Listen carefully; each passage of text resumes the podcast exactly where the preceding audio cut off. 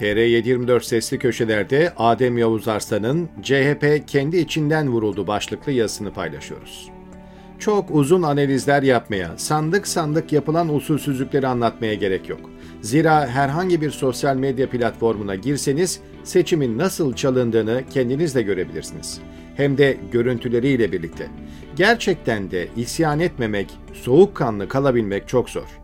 Çalma konusundaki uzmanlığı bilinen Cumhurbaşkanı Erdoğan ve AKP kurmayları göstere göstere seçimi yine çalıyor. Türkiye'nin geleceğinin oylandığı tarihi seçim muhalefetin beceriksizliği nedeniyle gözümüzün önünde çalındı. Bu noktada Erdoğan ve AKP kurmaylarına diyecek bir şeyim yok. Onlar zaten çalma konusunda uzmanlar. 20 yıllık iktidarlarında bu konudaki maharetlerini tartışmaya yer bırakmayacak şekilde gösterdiler. Hatta son günlerde aile içinden yapılan ifşaatlar da gösterdi ki çalma konusundaki yetenekleri hayallerimizin bile üstünde. Yani Erdoğan ve müttefiklerinin seçimi çalmasında şaşılacak bir durum yok. Muhalif seçmenin kızgınlığı muhalefete.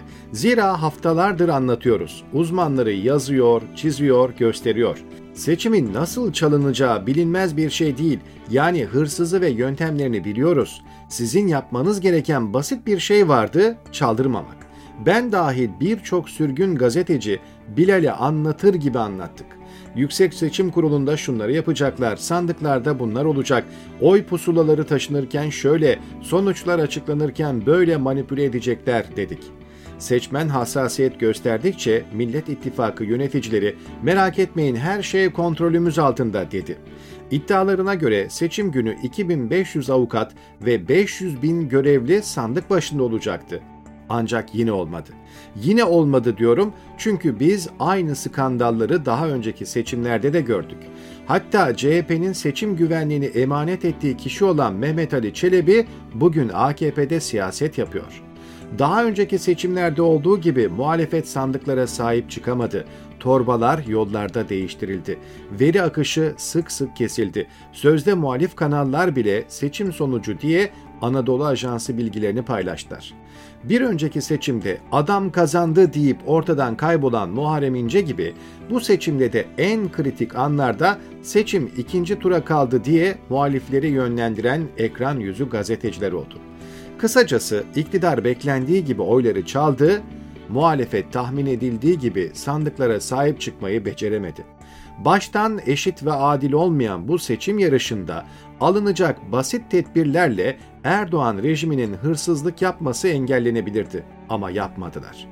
Millet İttifakı'nın en büyük partisi CHP olduğu için gözler oradaydı.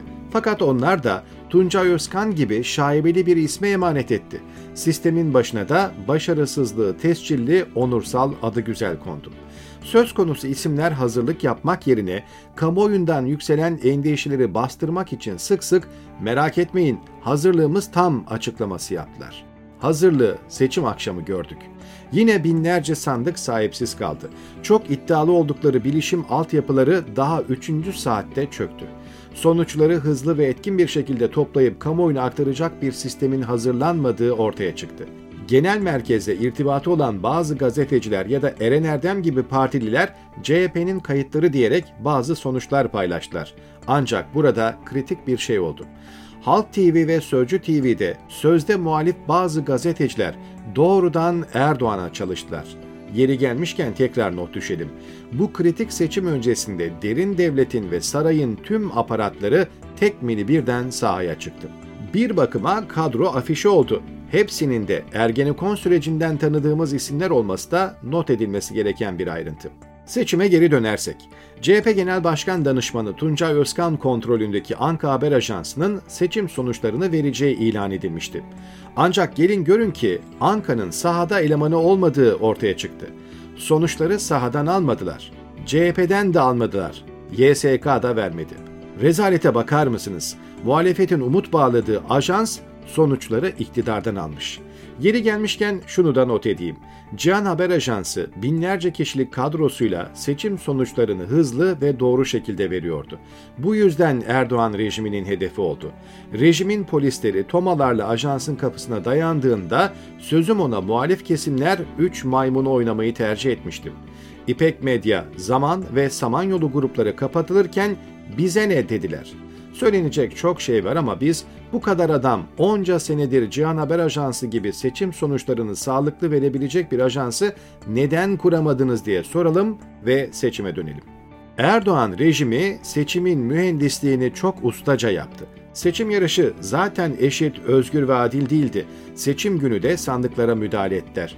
En kritik müdahaleler YSK üzerinde yapıldı. Anadolu Ajansı yine beklenen operasyonunu çekti. Yeşil sol oyları MHP'ye yazıldı. CHP ve Kılıçdaroğlu oyları AKP ve Erdoğan'a kaydırıldı. Sonuçta hem mecliste ezici bir çoğunluk kazandılar hem de Erdoğan'ın oylarını %49,5 gibi bir oranda bıraktılar. Böylece tüm dünyaya Türkiye'de demokrasi var. Bakın seçim ikinci tura kaldı. Çalsam yarım puanı mı çalamazdım? Ezdiklerim, hapse attıklarım da muhalif değil, terörist denmiş oldu. Gelinen noktada Erdoğan taraftarlarında operasyonu başarıyla tamamlamış olmanın verdiği rahatlık ve özgüven, muhalefette ise büyük bir hayal kırıklığı var. Ancak maç halen bitmiş değil. Eğer Kemal Kılıçdaroğlu, Tuncay Özkan başta olmak üzere Ergenekon artıklarıyla yolunu ayırır, sözde muhalif gazetecilere mesafe koyar ve sandık güvenliğine odaklanırsa seçimi ikinci turda kazanma ihtimali hala var. YSK üzerine baskı kurmazlarsa ilk turda yaşanan fiyasko büyüyerek devam eder. Unutmayın, Stalin'in dediği gibi kime oy verdiğiniz değil, oyları kimin saydığı belirleyicidir.